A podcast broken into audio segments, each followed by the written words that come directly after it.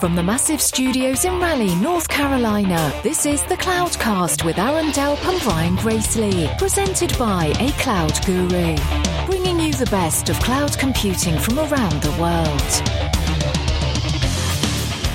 Good morning, good evening, wherever you are, and welcome back to the Cloudcast. We're coming to you live from the massive studios here in Raleigh, North Carolina. Just me this week, uh, but we have uh, an expert in this industry here uh, to really kind of uh, talk to us really about application deployments and, and dig a little bit into containers as well. And so I'd like to welcome to the show Rahul Ravulur, co founder and CEO of App Orbit. How are you doing today?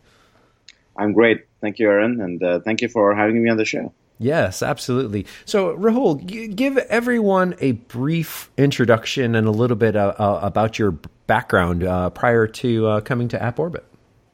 Uh, absolutely. So, uh, I'll spare all the all the details, but give the relevant pieces. sure. Industry for about 20 years. I started my career as a software developer at a startup in Marimba, um, and which did application distribution and I um, um, uh, actually ended up managing the engineering platform team. The company got acquired by BMC Software uh, as part of their entire kind of configuration management uh, uh story, right, uh, back in 2005 or uh, 2003. Um, and I stayed on with BMC for about a year and then made a transition into product management um, at a, a, smallish company called VMware at the time, back in 2005. Um, I started off as the uh, the product manager for Virtual Center, which is the their systems management platform. And uh, the idea there was to really build out the entire management platform for um, uh, uh for the virtualization, uh, which was kind of taking hold across all the data centers, right? And, um, and so we built uh, essentially a, I would say, a really rich ecosystem along with us, both internal VMware built as well as uh, third party solutions on top of it. Uh, over the next uh, you know five seven years, and that was actually a great ride. And worked with a lot of different companies across the ecosystem, and got wide wide I would say uh, uh, exposure to storage, networking, op- operations management, security, right, which all kind of plugged into vCenter. Um, and then uh, uh, I ran the product management team for availability products like uh, HA backup, replication, disaster recovery at VMware uh, before coming up with the idea on App Orbit. And uh, here I am. and, and and so tell us a little bit about because it's always fascinating to hear from folks that were that were there in the the the early days of VMware, if you will, and so you got to see certainly your share of challenges and growing pains, and and so and because you were in in many different groups, and we'll talk about you know kind of the later journey here in a second, but tell us a little bit about those early days and the, those early challenges, especially around uh, you know the management and availability availability and, and how that kind of con- compares and contrasts to, to, to today. Yeah, no, it is a fascinating time, and uh, I really enjoyed my time there. Met a great, a lot of great people at VMware, but uh, we went through this kind of phase of, you know, really this hockey stick growth, right, that you hear about, where we we built a great virtualization platform, right, which was ESX, and um, and um, you know, build the kind of management platform to go essentially manage this. But it was the growth was unprecedented. I mean, it was not something we expected, right? So we had built uh, the vCenter was you know, architected to manage you know tens of hosts, really, right? And we had customers saying, "Well, I'm going to virtualize all my data centers. There's 10,000 hosts." And I want all the management um, to be kind of plugged into this from a security standpoint, storage standpoint, network standpoint. And what we saw was how do we kind of go about doing this and how do we work with the ecosystem because clearly it's not going to be a just a VMware based world, right? So there are a lot of other partners that we had to kind of bring along the journey as well. And what we saw, what was interesting from a customer standpoint, was uh, this convergence of roles, right? So first we kind of had this like virtualization admin who was this guy, you know, was in the corner of the room, you know, who, who was just hacking away and doing this weird kind of virtualization stuff. and then like two years later you come back and he's at the head of the table right? And uh, he is actually kind of really leading the data center transformation initiatives right? Because it actually made such a big impact and people are seeing such a huge roi in terms of what virtualization brought in right onto the table and uh, and so and then you kind of saw that so that was kind of the infrastructure team becoming the virtualization admin then over the next few years, we saw kind of the storage teams kind of converging as well, right? So the storage admins and the infrastructure admins are because of such a high degree of overlap and uh, interface between the two, they actually kind of became one team, right? And now, of course, you're seeing the network, storage, and uh, uh, infrastructure admins all kind of becoming part of the same one team, right? And that's that shift is happening as well. Um, so I would say there's a lot of key lessons to be learned, right? Well, based on what we saw there is adoption once you actually have the right value uh, points uh, established actually happens quite quite rapidly. Um, the second is really understanding your users um, and how it impacts them. You start seeing uh, a, a, very you start synthesizing from a management interface how all of all these things stick together, right? Um, one one final point actually to make is, and you mentioned availability, and this is where I kind of I call this the democratization of availability, right? Which is what VMware did really phenomenally well. Uh, we have a uh, I still say we, uh, uh but VMware had a really good uh, product called HA, right? High availability, and they made that easily available at the cluster level. So it was just a checkbox turned on by default. So virtual machines that are deployed were automatically highly available. So this is what you kind of see with you know today the consumer economy, right? You know, Uber is so easily accessible. I just click and I get it, right, and it works. Um, and I what happens is I end up using I end up essentially using Uber a lot more than I used yellow yellow cabs right before. Uh, similarly with HA, we saw such a high attach rate uh, that um, between you know before having HA, the percentage of application, I'm going to get this wrong, probably I don't have the facts at the top of my head, was actually a really a small fraction of what happened later on once VMware made HA the default, right? So making things easily consumable, very easily uh, uh, uh, essentially attached to the services that customers can consume, uh, you find actually uh, people are using that a lot more as well. Yeah, and and if I could add to that for a second as well. So so what we're really talking about is is how do you make that that infrastructure layer easily and like you said you know ha was just a te- uh, was just a checkbox and you then you got to drs with vmotion and everything kind of just that's when all this kind of magic happened at the infrastructure mm-hmm. layer but but to your point it was extremely easy to do as opposed to say you know VMware FT the fault tolerance one which if you check that checkbox things got really hard really quickly. Um and so so uh, let me pull that forward then or maybe up higher in the stack for a second and let's talk about okay if that was the infrastructure layer uh, um I don't want to say commoditization but customization and if we move up to the application layer, what we really did is we we improved availability without changing the application. But but now we're starting to be, get into a world where we're moving up layer and in, into that the uh, a more modern application deployment scenario. And, and what are the challenges you see at the application layer these days? And then we'll we'll kind of get into legacy and cloud native here in a second. But let's start at the, at the higher level first. Yeah. Um, so th- this uh, it's actually kind of the heart of you know why we decided to come out and start App Orbit, right? Because uh, what VMware did really well is, is, as you said, it's kind of the you know maybe uh, making this infrastructure becoming really homogenized, right? In a way, right? So you could earlier in the day you needed to worry about the drivers and specific hardware applications you're running on, or and now you just needed to worry about the virtual machine as long as it was a VMware virtual machine. It just worked on any kind of hardware. But that's kind of where the value stopped, right? But if you look at it from a customer standpoint, what is it that the request and IT team gets? It's I have my billing application and I want to actually get this new update deployed. I want it to be highly available. I want it to be DR ready. I want it to have this kind of performance and capacity, right? It's all the requests are really coming from the application level, right? But the response of the industry, uh, all, all, really everyone was kind of bottoms up, right? You set up your infrastructure, you set up a storage, LUNs, pair them, protection groups, get everything set up, get up your SAN, set up your virtual machines, and then you deploy your applications, right? So it's completely bottom up. Um, so the uh, our kind of idea was to really say that let's actually have the direct, directive really be an application defined directive where applications describe what they need and the infrastructure exposes a set of capabilities, right, in terms of capacity, security, performance, and then be able to really map that together, right? And the reason this became really compelling, I would say, and it's become really compelling over the last like three, four years, is two big shifts have happened, right?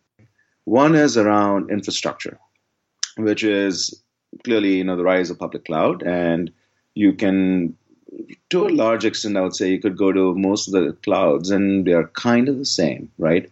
Uh, there's slight uh, amount of differences, but from an infrastructure standpoint, they're very similar. And there are, but there are different reasons why customers may end up choosing different clouds. Um, but it's more the agility of why you actually, uh, how quickly you can get that virtual machine. That really is very important because it is a, the second point, which is it's a software-driven economy, right?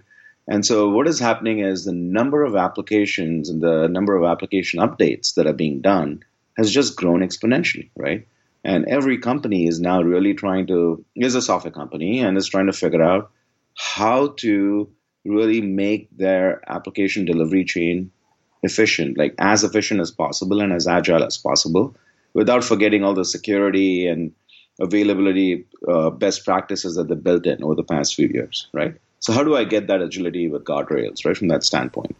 And uh, and this is where we um, uh, the idea what what we really went behind was to build an application platform, right? And we're calling that a modern application platform that allows you to really be able to create these applications and be able to move and uh, through the entire app and move it through the entire application lifecycle uh, as efficiently as possible in terms of both operational costs and and uh, uh, capital expenditure as well, right? Infrastructure costs as well.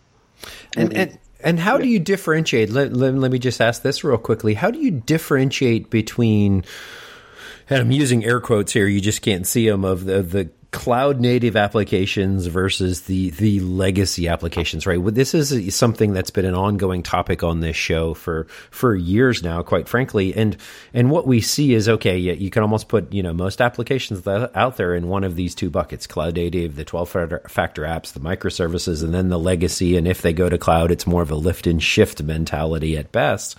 Um but we we see we've seen the thinking behind all of this evolve um, over the life cycle of this podcast. And what I mean by that is originally, you know, as everything went to cloud, everything's got to be cloud native. And then people realized rewriting your app is hard.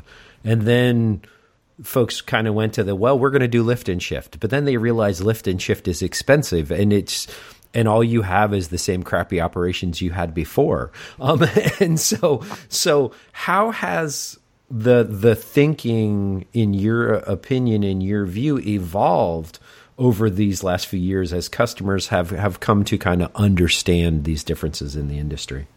Yeah no this, this, is a great question because uh, you're right uh, traditionally i think people have looked at it as an either or right? I either take my you know like these legacy or traditional applications and just move them in which case, yeah, I've gotten the infrastructure modernization. I can run it on a cloud and it's elastic and I pay by, pay by the drink, right, if you will. Um, but it's not really kind of moved the needle in terms of the application lifecycle, right? Or I actually rewrite my applications, which is really expensive because that's my touching my most expensive and most valuable resource, my engineering team, right? Because that needs to get involved here.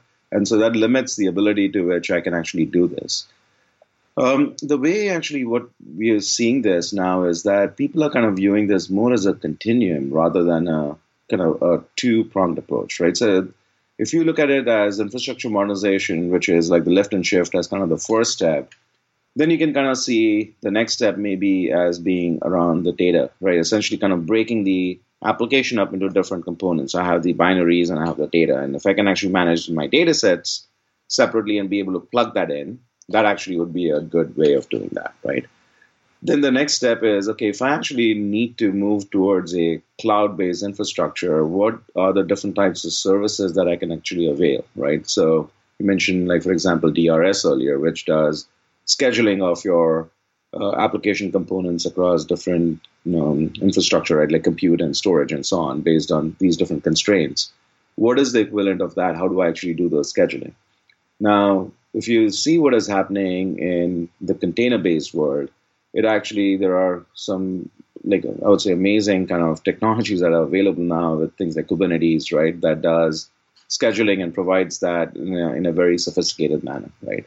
So, how can I go leverage that at that point? So, but to do that now, I need to take my applications that were coupled into particular infrastructure, right, and be able to maybe decouple that and actually be able to schedule that, right.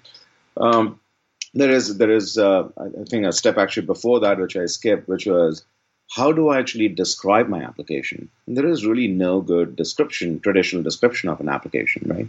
But now, if I actually can map my application to a set of application templates, and again, I go back to like you know container frameworks, and there have been others too in the past with virtual machine based frameworks that didn't really take off at the time because they coupled the infrastructure and the applications together. The container frameworks did a good job of decoupling that, right, and said, oh, this is these are my application components that talk to each other based on these different networking and security policies, and these are the binaries, right, uh, that are in there.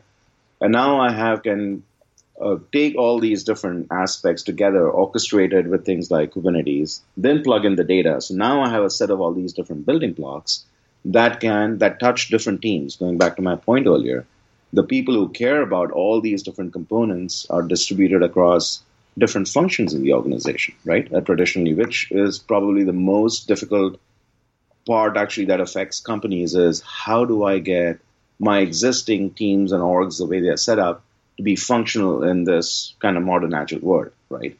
And so, uh, uh, and then the last step I would say is, okay, how do I make this cloud portable? So, uh, which is that's great now if I'm actually going to move it from one cloud to the other, and I hear this from customers now is, but what if like this changes? What if my preferred cloud changes two or three years from now? Do I undertake all of this exercise again, right? So I've just moved from my on-premise data center to, let's say, using one of the more popular cloud vendors today, but they're all innovating at a different pace. And what if another cloud becomes my preferred cloud for machine learning? And that's the one that I have a good business relationship with. Do I do a migration all over again? So I don't want to do that. How do I make sure I'm architecting for a hybrid cloud world? Uh, how do I, uh, not just for um, cost reasons, but also for availability or security or just business relationship or performance reasons because I need to have my data and applications be pinned to certain locations right across the world. So uh, that's the multi-cloud journey from that standpoint. And then finally, I would say is your is your kind of evolution towards complete microservices based teams, which is where I would say is the most expensive way you want to be able to do that, right? And uh, but that actually gives you a way to organize your teams exactly around different shards of the application that are being um, that have their own different life cycle but have explicit interfaces that can talk to each other and there are benefits along the way as you go from this lift and shift to this extreme right uh, around these microservices based applications and um, uh, really that's where customers are looking at is how do i really be able to kind of move the needle for not just like three or four of my applications, but I have 1,500 applications, right, that I've been that are under active management. Um, not not that the not that they are uh, you know going to get retired. I actually have 1,500 applications in the active management, and my fixed cost to actually manage these applications is 70 to 80 percent of my budget, right?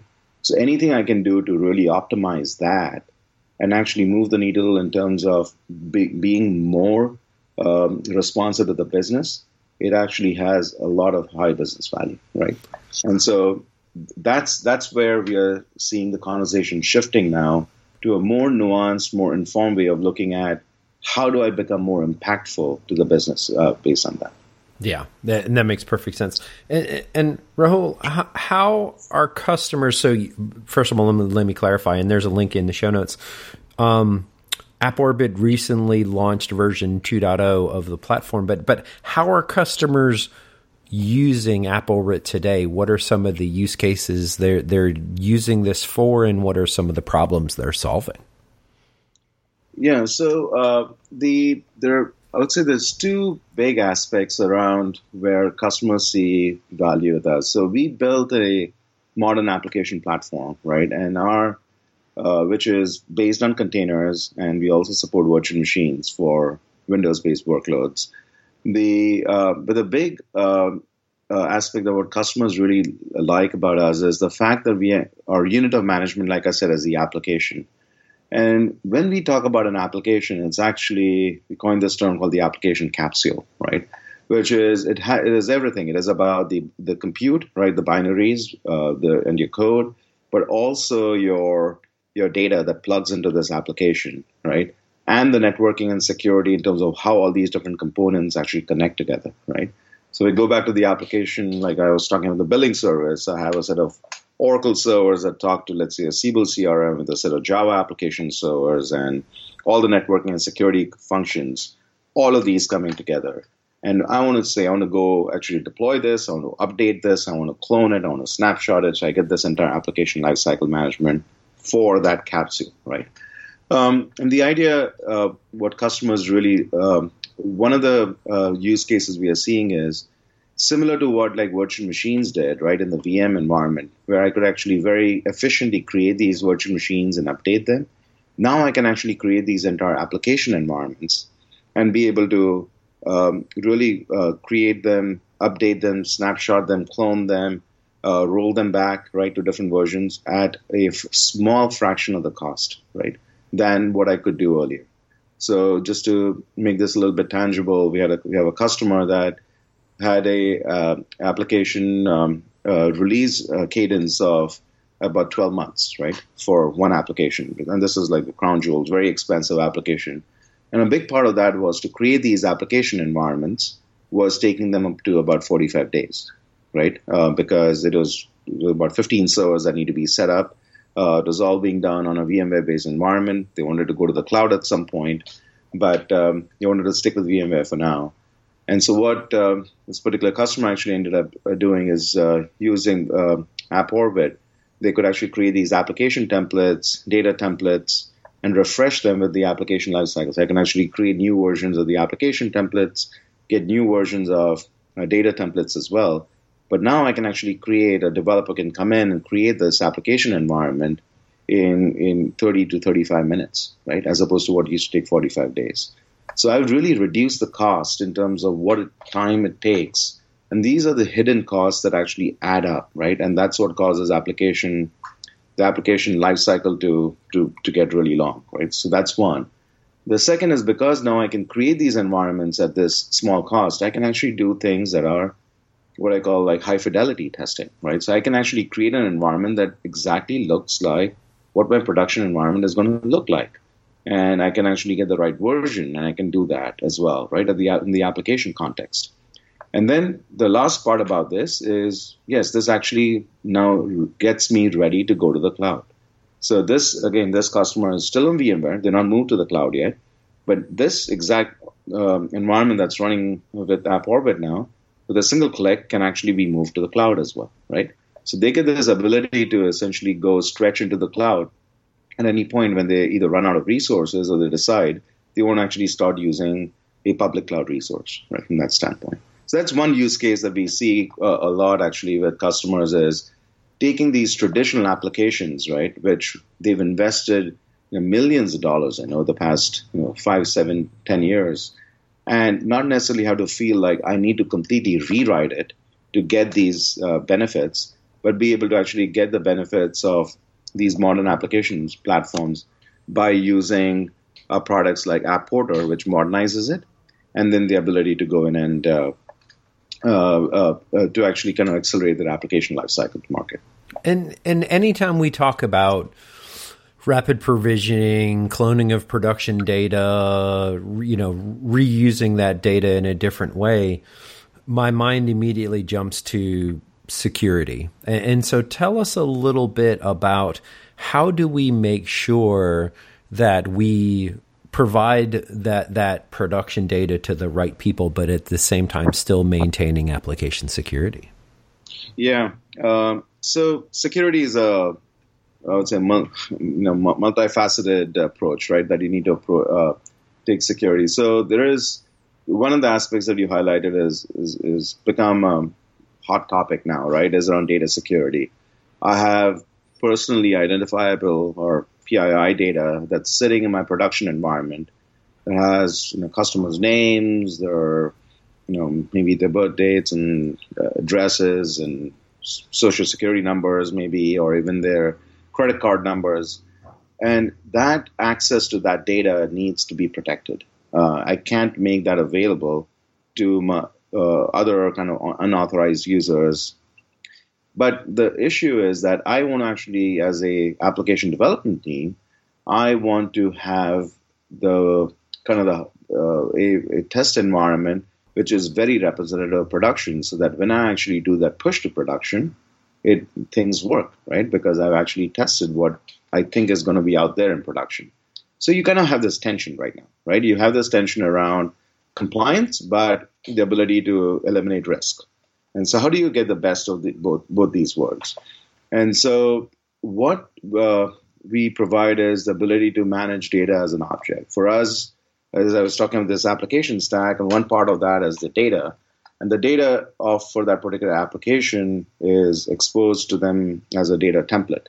And those data templates, just like application templates, have a, a data pipeline where you can extract the data from, let's say, production systems based on um, you know the types, whether it's databases or flat files, you can extract them out, and then go through a series of steps to either subset and mask the data of this PII information. So you could set up a set of rules that say I want the customer's names maybe to be scrambled. I want the birth dates to be offset by a random date within six months. Um, social security numbers to be scrambled such that there's still 10 digits with a right so essentially having the right constraints in, in order but you set up those things once and that and set it up as a data pipeline. And now what a developer can say is, I actually want a copy of my production like data, and they can extract that and make it available as an object, right? Number one.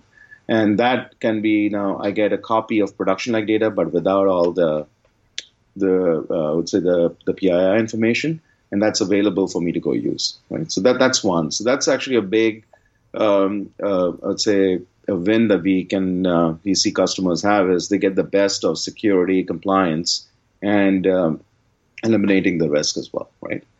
Um, the the second aspect, which is relatively new that we just introduced with AppSwitch, is AppSwitch is our uh, application defined network, which um, what it does is it allows you to uh, specify the networking and security policies at a very, very fundamental level, very close to the application.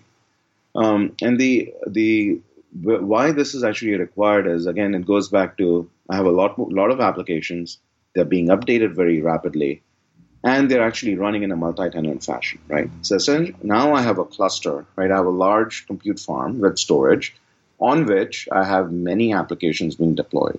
But many of these applications of them, some of them may be actually need to be restricted, not being able to actually talk to the others and vice versa, right? So what AppSwitch does is it allows you to actually specify all these networking and security policies in a way that even though these applications are running co-resident on the same cluster, they're completely isolated based on the networking and security policies that are defined. And these policies are something we allow you to define it in that same application template as I was saying. It's a simple uh, configuration file, like a YAML configuration file, We can specify these. And now what that does is now you can actually shift this entire definition way up in the application lifecycle. So this actually solves another problem now, which is when these applications are changing, so let's say you introduce a new app store, you need to expose a new port, that typically what happened is those changes need to be communicated to the ops team further down the line in a war room or something, right? Which is where you actually do these specifications. But the persons who actually know this are the application architects, right? They've actually made that definition. And so, because you're moving all these kind of, uh, we're giving the controls essentially in this very simple file that can be actually specified earlier, these policies, they can, and they have a life cycle of their own. They can be easily uh, visualized. They can be, you can compare them. You can see what changed. And that knowledge essentially travels with the application through the application lifecycle. So now again, you get that agility. You get the because you have the visibility and the control to see what is changing as well. NatSwitch is, is what essentially makes that possible now. And there's this entire kind of term which the industry is calling NetSecOps, right? Like uh, net- network security operations, which it enables as well with uh, uh, with NatSwitch. yeah, yeah, and and it, it's it's really nice to see that level of consideration being given because um, you know one, one thing I have found in uh, you know really talking to other uh, folks and and in the industry is what an issue it is becoming of you know for the longest time it, it was it was difficult to recreate the environments. And and so you know you just kind of let's take test dev. You just did something like that um, with what you had available right? But but then we, as the industry advances, we get um, instant cloning, we get fast cloning, we get the ability to do production. But that be, that definitely comes with its own unique set of challenges, whether it's security or otherwise. And so it's nice to see the industry further evolving to address some of these challenges and issues. So so with that. Um, uh, Rahul, how can everyone find out more about you, about AppOrbit, and, and everything else y'all have uh, going on? Um, so definitely, a website is a good place uh, for uh, to see if you're constantly pushing new updates. There's actually a lot we've announced recently, and there's more coming uh, with uh, videos. We also have for folks who are in the San Francisco Bay Area. next week, we have a um, you know, large meetup is what you could call it, uh, event at the uh, Tech Museum in San Jose. It's on the Thursday. Um, so everyone's welcome to join us. Uh, it's a donation to the Tech Museum, suggested donation uh, uh, to the Tech Museum, if, uh, but love to. we are actually supporting them there. but they're going they're going to be customers. They're going to be some good case case studies. we're going to have some demos as well outside. Um, but um, otherwise, uh, I'd say we'll keep a look at our website and Twitter. Yeah. Fantastic. Well, Rahul, thank you very much for your time. And on behalf of Brian, who wasn't able to make it this week, and myself, uh, thank you very much to everyone for listening. And we'll talk to everyone next week. Thank you for listening to the Cloudcast. Please visit thecloudcast.net to find more podcasts, show notes, and everything social media. And visit acloud.guru for all your cloud training needs.